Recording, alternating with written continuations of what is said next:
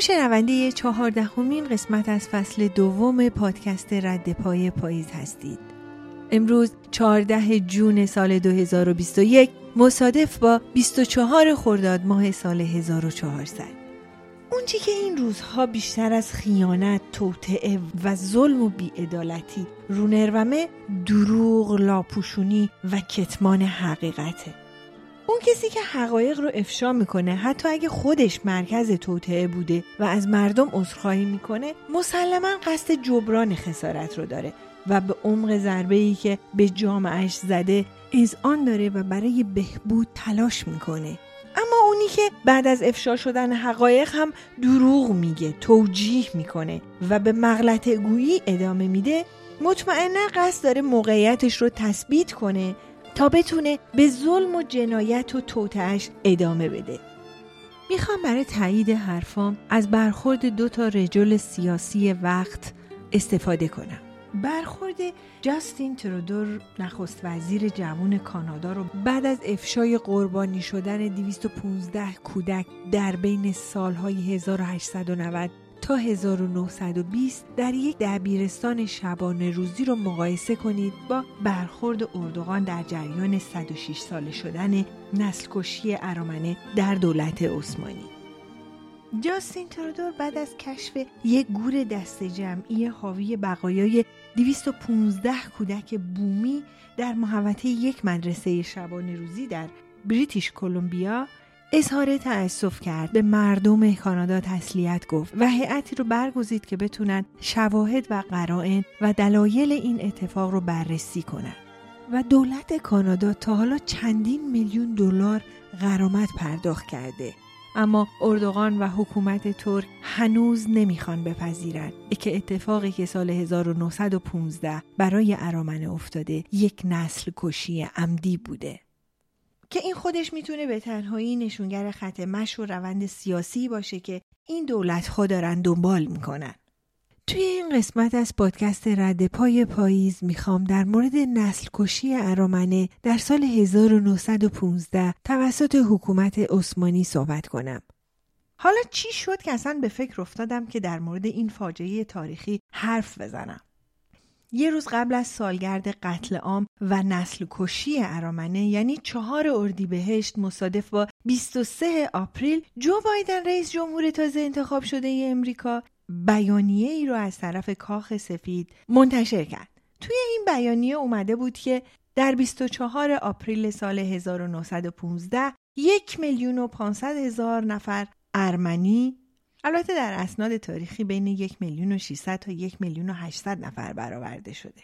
به هر حال یک میلیون و 500 هزار نفر ارمنی توسط امپراتوری عثمانی قتل عام شدند. هر سال در این روز ما کسانی رو که در نسل کشی ارامنه در دوران عثمانی کشته شدند رو یادآوری می کنیم تا بار دیگه بر تعهد خود برای جلوگیری از چنین رویدادی تأکید کنیم. من به خودم فکر کردم تا حالا این اتفاق رو چی صدا می‌کردن که تازه یادشون افتاده که نسل کشی بوده؟ و تازه هنوزم درگیرن. و وقتی به بیانیه های کاخ سفید توی سالهای قبل مراجعه کردم دیدم که در چندین دهه بیانیه های ملاحظه کارانه کاخ سفید این فاجعه دوران جنگ جهانی اول رو فقط شر بزرگ نامیدن. البته این بیانیه جسورانه بایدن هم خوشحال کننده است و هم ناراحت کننده خوشحال کننده از اون لحاظ که بعد از 106 سال یکی پیدا شده جرأت داشته باشه و رضایل تاریخی رو گوش زد کنه و ناراحت کننده از اینکه این همه سال خون این همه مردم بیگناه چجوری پایمال شده و حتی هیچکی صداش در نیومده. ترکیه و ایالات متحده امریکا هر دو اعضای زینفوز و زینف ناتو یا پیمان آتلانتیک شمالی هستند. و مسلما این بیانیه کاخ سفید تأثیر شدیدی رو بر روابط دو کشور می‌ذاره. از طرف دیگه درست بعد از نشر این بیانیه وزیر امور خارجه اسرائیل هم این فاجعه هولناک رو به عنوان نسل کشی به رسمیت شمرد و با عنوان کردن نسل کشی یهودیان در جنگ جهانی دوم با ملت ارامنه همدردی کرد. از طرف دیگه وزیر امور خارجه ترکیه توی حساب توییترش در مورد این عکس ها گفت که این اظهارات که تنها پایه اون پوپولیسمه رو رد می‌کنیم و گفت کلمات تاریخ رو نمی‌تونن تغییر بدن و ما نمی‌تونیم تاریخ کشورمون رو از کس دیگه یاد بگیریم. کشورهای مختلف هم عکس ها و بیانی های متفاوتی رو صادر کردن. کالین مشاور اردوغان هم گفت در زمان و مکان مناسبی به این بیانیه ناعادلانه و تأسفبار پاسخ میدیم. و گفت که ترکیه قبول داره که بسیاری از ارامنه که در دوران امپراتوری عثمانی زندگی می‌کردند با درگیری ها با نیروهای عثمانی در جنگ جهانی اول کشته شدند. اما چون این کشتارها به طور نظاممند صورت نگرفتن به معنای نسل کشی نیستند و مثل همیشه وقتی سیاستمدارها با هم درگیر میشن و آبروی همدیگر رو به طرز فجیعی می‌برند گفت که احتمال اینکه دولت ترکیه رفتار مهاجرای اروپایی رو با بومیان امریکا به عنوان نسل کشی به سازمان ملل ارائه بده هست. حالا تا ترکیه و امریکا سر شمال سوریه و عراق و از طرف دیگه مذاکرات صلح افغانستان با هم دعوا دارند و, و مشغول جنگ سرد و همینطور گرم هستند و با کلام و با اسلحه هر دو شکم پاره می‌کنن و می‌کشن و می‌برن و میدوزن. بیایید سری به تعاریف بزنیم. اصلا در طول تاریخ که این همه کشتار اتفاق افتاده به چه پدیده ای نسل کشی میگیم؟ مثل جعبه آقای ووپی که همیشه همه چی توش پیدا میشه رفتم سراغ ویکیپدیا. طبق تعریف ویکیپدیا نسل کشی هر اقدام و مبادرت به نابودی و حسب فیزیکی بخشی یا کلیت گروهی نژادی قومی ملی مذهبیه. جای دیگه به اختصار میگن نسل کشی بنا به تعریف قتل سازماندهی شده یک ملت برای پایان دادن به حیات جمعی اوناست. همینطور که توی دوتا تعریف می‌بینیم کشتار جمعی برنامه ریزی شده و علل اصول یک جنایت دولتیه.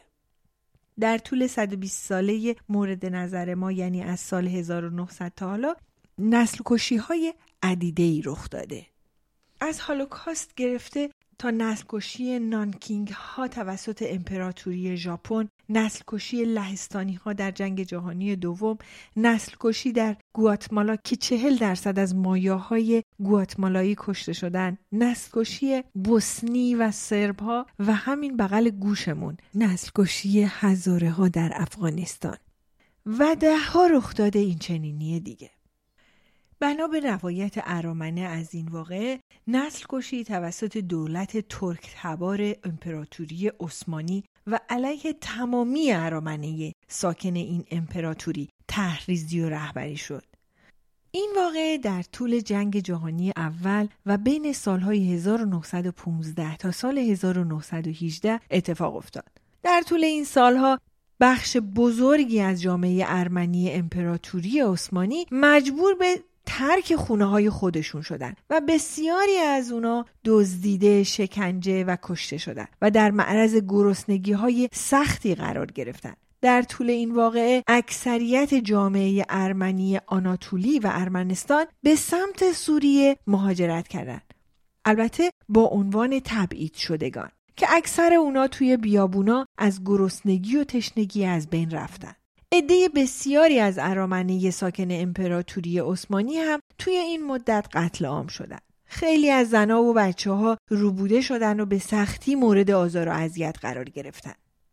در واقع در سال 1915 در امپراتوری عثمانی دو میلیون مسیحی زندگی می‌کردند که اکثر اونا به عنوان بنا، پیشور و غیره در آناتولی یعنی در منطقه ای که از 300 سال پیش موتن ارامنه بوده به کار مشغول بودن یعنی در واقع اونجا خونه و زندگیشون بود وطنشون بود تازه یک سال پس از اتمام جنگ جهانی اول بین سالهای 1920 تا 1923 آزار ارمنیا دوباره شروع شد و ارامنی که باقی مونده بودند برای بار دوم مورد قتل عام و اخراج قرار گرفتند.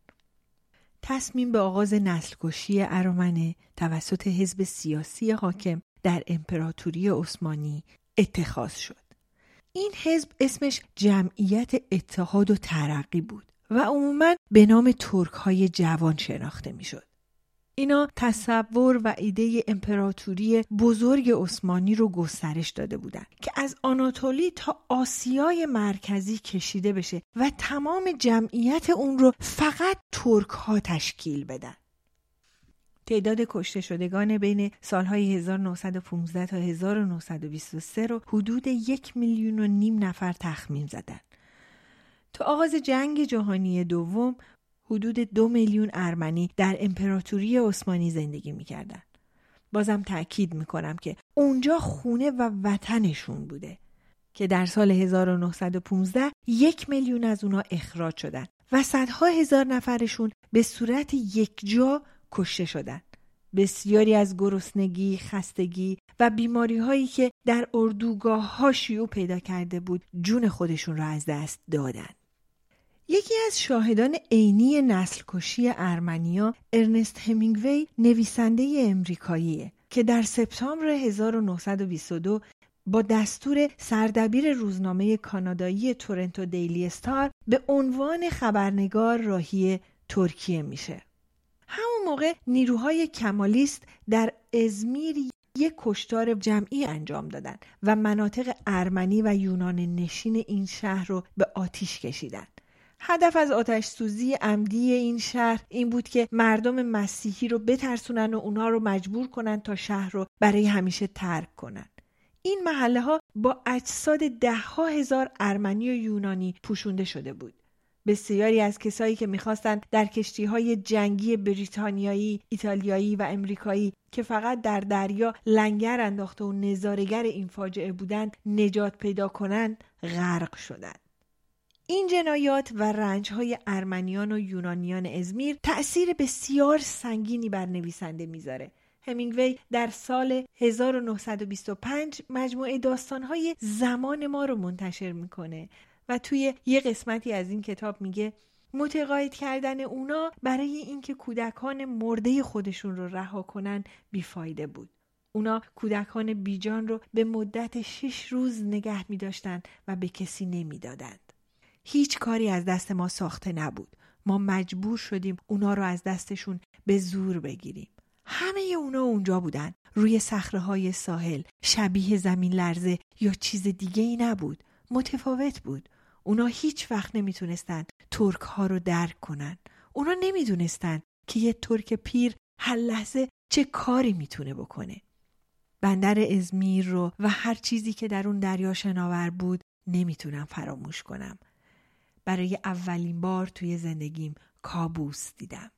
بازم می‌خوام بگم اگه این نسل کشی نیست پس چیه؟ ضرر و زیان یا خسارت جنگه؟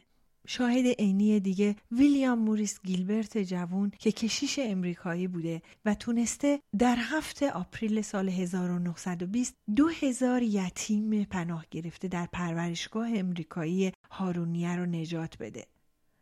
بعد مقاله در روزنامه امریکایی نیوز تحت عنوان مردی از نیویورک دو هزار کودک رو هنگام آتش زدن یتیم خانه توسط ترک ها نجات داد منتشر میشه. و توی این مقاله خاطر نشان میشه که یتیما نجات پیدا کردند و به قبرس منتقل شدند چون موندن اونا در آدانا بسیار خطرناک بوده. جالبه که یه شاهد عینی از ایران هم پیدا کردم. عبدالحسین شیبانی ملقب به وحید الملک. از اساتید دانشگاهی ایران بوده. اون در دوران مهاجرت سیاسی سال 1915 میلادی شاهد عینی نسل کشی ارامنه بوده. کتابی رو به نام خاطرات مهاجرت می نویسه توی این کتاب قسمت هایی از آنچه که به عین خودش دیده رو نقل قول می‌کنه. توی صفحه 82 کتاب می نویسه ظلم سربازگیری در اینجا زیاد است. از منطقه حدیثه به آن طرف خانواده های ارمنی در بیابان ها متفرق و از گرسنگی جان می سپارند. یک دختر پنج یا شش ساله ارمنی را خود می‌خواستم به دو لیره بخرم. اما عربی نیم لیره بالا کرده او را خرید. مادرها بدین طریق دخترهای نازنینشان را مفت به مسافران میبخشند که از گرسنگی و فشار ترک ها خلاص شوند. در صفحه 91 کتاب می نویسه در نزدیکی ابو کمال سایبانها و چادرهای زیاد از ارامنه دیده می شد. حالت اینها فلحقیقه تأثیرآور است عده زیادتری از آنها زن و بچه هستند معدودی مردهای کهنسال میان آنها دیده می شوند. همین که ما نزدیک شدیم عده زیادی دور ما را گرفته و با صدای بلند پول و خوردنی طلب می کردن. هر قدر پول خورد داشتیم به آنها دادیم ولی متاسفانه این جزئی پول نمی توانست صدها مردم اوریان و گرسنه را از چنگ بدبختی نجات دهد. بازم می‌خوام بگم اگه این نسل کشی نیست پس چیه؟ ضرر و زیان یا خسارت جنگه؟ بسیاری از روشنفکرهای ترک مثل موشگان هالیس خبرنگار، مدهت سنجر استاد دانشگاه آنکارا و جم تراین پروفسور ترک، حسن برگر سیاستمدار ترک تبار توی آلمان و خیلی های دیگه این رخداد رو به رسمیت شناختند و رسما در نوشته هاشون از ارامنه اصخایی و ابراز همدردی کردند. اما از همه جالبتر حسن جمال نوه جمال پاشا از بانیان این نسل کشی کتابی رو به نام 1915 نسل کشی ارمنیان می نویسه و توی این کتاب این رخداد رو به رسمیت می‌شناسه و پدر بزرگش رو نکوهش می‌کنه.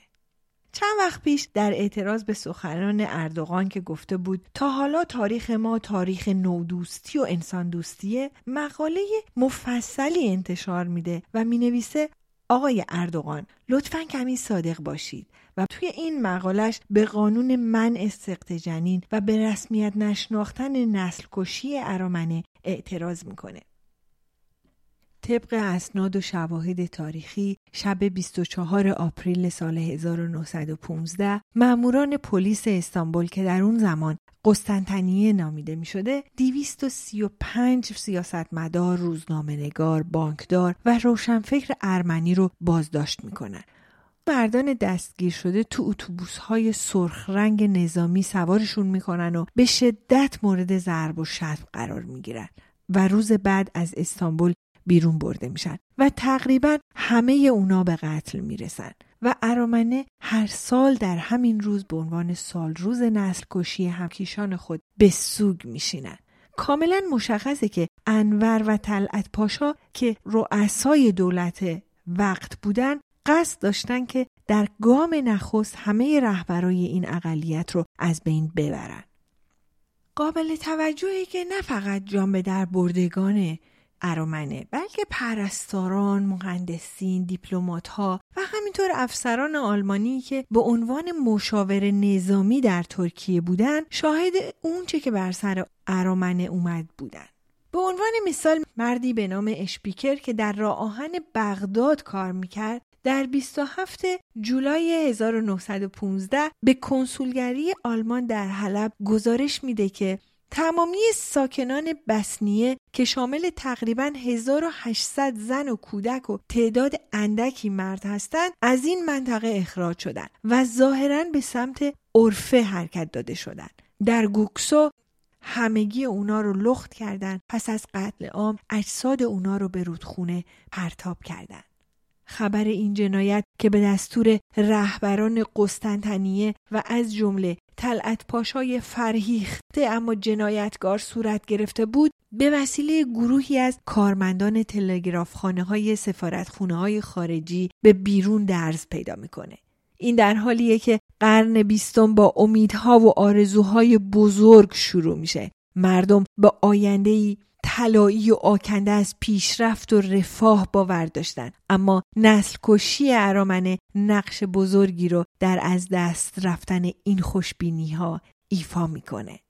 بر طبق همه اونچه که گفته و نوشته شده تفاوت فجایع و کشتارهای جنگی با نسل کشی در سازماندهی از پیش طراحی شده است که برای نابودی یک نسل از بشریت انجام میشه. و اگه ثابت شه که این امر از قبل برنامه ریزی شده بوده و یک طیف یا نژاد خاصی رو در بر گرفته نسل کشی بوده. شواهد و قرائن زیادی از اطفاع بیطرف گزارش شده که نماینگر حضور هر دو نشونه بالاست. وقتی با کنجکاوی جلوتر رفتم با فرانتس ورفل اتریشی آشنا شدم و به رمان چهل روز موساداغ اثر این نویسنده و ترجمه محمد قاضی رسیدم. ورفل وقتی در سال 1929 در دمشق اقامت داشت نوشتن این رمان حماسی رو شروع کرد. سال 1933 بعد از به قدرت رسیدن هیتلر به پایان رسید. توی این کتاب برنامه ریزی از قبل و سازماندهی آشکار برای این اقدام جنایتکارانه به وضوح عنوان میشه.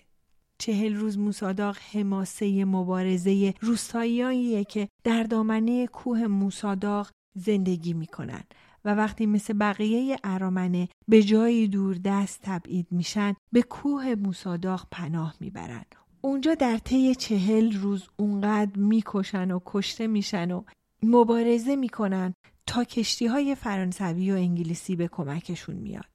توی این کتاب فرانتس برفل دچار همزاد پنداری میشه. چون خودش یه یهودی اتریشی و پناهنده و در آستانه تبعید بوده و نتونسته نسبت به سرنوشت دردناک ملت ارمنی بی باشه. اما جالبه که از طرف دیگه الی وایسل نویسنده امریکایی رومانیایی در مورد این رمان می نویسه درست این رمان قبل از روی کار اومدن هیتلر نوشته شده. اما با خوندن این کتاب برام مشکل بود قبول کنم که فرانتز ورفل یادآور گذشته ای بوده که با اون آشنایی نداشته و خود من هم اون رو نمیشناختم اون همه نشانه ها اون همه ماجراها اون همه تصویرها به نظرم خیلی خودمونی و آشنا می اومد. توی این رمان قهرمان داستان یعنی گابریل باگرادیان که یه ارمنی ترکه و در جنگ بالکان با عنوان فرمانده توپخونه ارتش عثمانی در کنار و پا به پای هموطنای ترکش جنگیده و ابراز رشادت کرده بسیار انسان باهوشیه. بعد از جنگ بالکان به فرانسه مهاجرت می‌کنه و با یه خانم پاریسی ازدواج می‌کنه و صاحب فرزندی به نام اشتفان میشن. اما دست روزگار درست قبل از جنگ گابریل و خانواده کوچیکش رو راهی وطن می‌کنه. گابریل به خونه پدری که روستایی در دامنه کوه موساداغ بوده برمیگرده و از اونجایی که سالها عمرش رو در جنگ گذرونده و مشام و درک بسیار قویی داره متوجه تحرکات ارتشی اطرافش میشه و از همون آغاز کار با شم و توانایی جنگی قویی که داشته مردمش رو آماده می‌کنه و وقتی حکم تبعیدشون از طرف دولت عثمانی صادر میشه شبونه روستا رو به سوی قله موساداغ تخلیه می‌کنه. با تعداد کمی اسلحه و فشنگ و همینطور مقدار محدودی آزوقه آنچنان روسایان رو سازماندهی می‌کنه که طی چهل روز مقاومتی تاریخی و پر افتخار رقم زده میشه. اونقدر می‌کشن و کشته میشن مبارزه می‌کنن و تن به ارتش تا دندون مسلح ترک ها نمیدن تا کشتی های فرانسوی و انگلیسی به کمکشون میان و بازماندگان این مقاومت حماسی چهل روزه رو از وطن و مام ظالم جدا می‌کنن و با خودشون می‌برن. توی این رمان نویسنده به شیوایی تک تک شخصیت های داستان رو به موقع و به اندازه کافی معرفی می‌کنه و بسیار زیرکانه توی اول این کتاب توضیح میده که به محض به قدرت رسیدن گروه ترکان جوان به عنوان رسیدگی به نقاط دوردست دولت عثمانی برای همه ارامنه تسکره عبور داده میشه که در واقع با این کارت اجازه تردد به جاهای دیگر داشتن. توی این کارت که مشخصات افراد در اون درج می شده در واقع برای جمعآوری اطلاعات آماری از محل زیستگاه اقوام مختلف بوده اما ارامنه آشوری ها و یونانی ها که عثمانی رو وطن خودشون می‌دونستن و حتی در مجلس و دولت نماینده داشتن و شهردار و فرمانده های نواحی ارامن نشین از خود ارمنی ها بودن هیچ وقت فکر نمی که بزرگترین ضربه رو از همین تذکره های عبور بخورن. قبل از شروع اقدامات اولیه به بهانه تمدید و بررسی وضعیت مردم ارامنه تمامی تذکره ها رو ازشون می‌گیرن. بدون این تذکره هیچ کس حق تردد در کشور عثمانی رو نداشته. حتی از روستایی به نزدیکترین روستای دیگه. از طرف دیگه جوانای ارامنه چون ملیت عثمانی داشتن باید به سربازی می‌رفتن. اکثر خانواده های ارامنه از بعد به تولد پسر پولاشون رو جمع می‌کردن که بتونن سربازی ها رو بخرن. اما خیلی از جوانایی که توان پرداخت هزینه سربازی رو نداشتن فراری می شدن. البته ترک ها هم در همین موقعیت و وضعیت بودن و همین کار رو می کردن. اما دولت عثمانی از مسئله فراری شدن سربازای ارامنه سوء استفاده می‌کنه و تمامی مردا و جوانای ارامنه رو جمع می‌کنه و به بحانه های مختلف اونا رو می‌کشن. روز 24 آپریل سال 1915 که سال روز نسل کشی ارامنه شناخته میشه روزیه که تمامی سردمداران دولتی نمایندگان مجلس فرمانداران محلی که ارمنی بودند رو بازداشت و تبعید می‌کنن و از اون تاریخی که تبعید و کشتار دست جمعی ارامنه از روستاها و شهرهای محل اقامتشون شروع میشه شهری به نام زیتون بعد از این واقعه کاملا خالی و متروکه میشه مردهای جوون کشته می شدن و اجسادشون به طور دست جمعی توی گودالهای بزرگی که پیرمردا و زنان حفاری کرده بودن جا می گرفتن. عکس ها و گزارش های تاریخی بجامونده از اون زمان بیانگر جاده هایی که کیلومترها با صفوف طویل مردم به تصرف تبعید کنندگان ارمنی که عمدتا زنهای بچه ها و پیرمردها بودن در اومده بودند. ارامنه به عراق و سوریه و اردوگاه های درون مرزی تبعید می شدن. در حالی که چندین ارتشی ترک سوار بر اسب اونا رو همراهی می‌کردند که نکنه کسی فرار کنه فقط مرده ها جا موندن تا تبعید شدگان در حال حرکت مسیر پرندگان لاشخور رو توی آسمون که آماده ی حمله به جسد عزیزانشون بوده رو نظاره کنند. مسیرهایی رو که براشون انتخاب می‌کردن اونقدر سخت و صعب العبور بوده که قبل از رسیدن به مقصد 95 درصد از تبعید شدگان جان میسپردن در طول راه بچه ها و پیرمردها از گرسنگی میمردند و زنها که بارها و بارها مورد تجاوز سربازان عثمانی و ولگردها قرار می گرفتن در راه جان می سپردن. اگر اینها برنامه ریزی و سازماندهی برای از بین بردن یک نسل نیست پس چیه؟ جذابیت کتاب چهل روز مصاداق نه تنها در نمایش وقایع تاریخی اجتماعی اون زمانه بلکه با توصیف حال و روز قهرمانان داستان نشون میده که حتی اون بالا بالای کوه در زمان محاصره و جنگ و مقاومت زندگی، عشق، صمیمیت، دروغ، خیانت و مرگ مثل همه جاهای دیگه و همه موقعیت های دیگه جاریه. شما رو به خوندن کتاب چهل روز موساداغ نوشته فرانتس ورفل و ترجمه محمد قاضی دعوت می‌کنم. و با شعری که در یتیم خونه شهر زیتون توسط راهبه ها برای یتیم های ارمنی آواره در آخرین لحظات اقامتشون در شهر زیبای زیتون خونده می‌شد داستان رو تموم می‌کنم. روزهای عزا سپری خواهند شد. همچون ماه های زمستان که می آیند و می روند غصه های این دنیا زمانی دراز نخواهند پایید. همچون مشتری در بازار که می آید و می رود شکنجه ها ملت را با شلاق به خون می کشند کاروان می آید و آهسته می رود در دنیا هم گیاهان زیان بخش می روید و هم خوب سیکران یا گل حنا می آیند و می روند. از قوی غرور ناخوشایند است و از ضعیف رنگ پریدگی و این هر دو به اراده خداوند می آیند و می روند.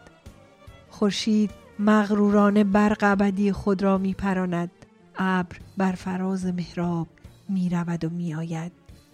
دنیا مسافرخانه است بر کنار شاهراه زندگی ملتها و مسافرها هر یک به آنجا می روند و می آیند. زمین بر سینه خود بچه تعلیم دیده را تاب می دهد و نژادهای بیمعرفت در تاریکی شب فرو می روند. روز و روزگار خوش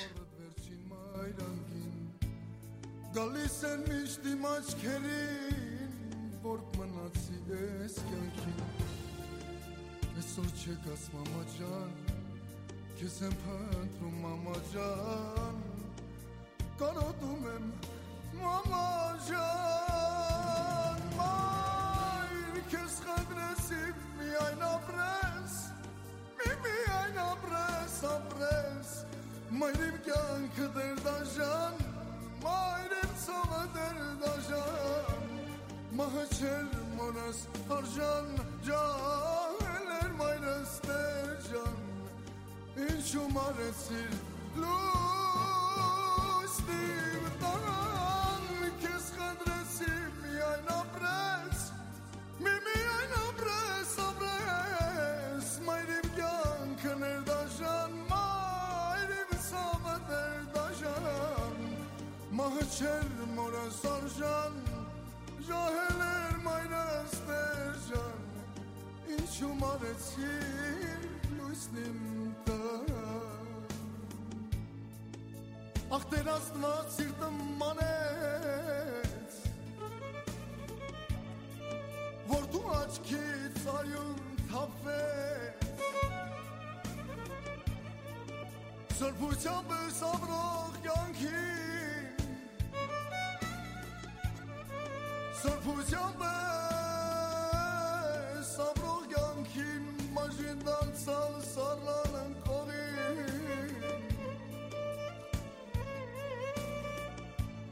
我寻到了他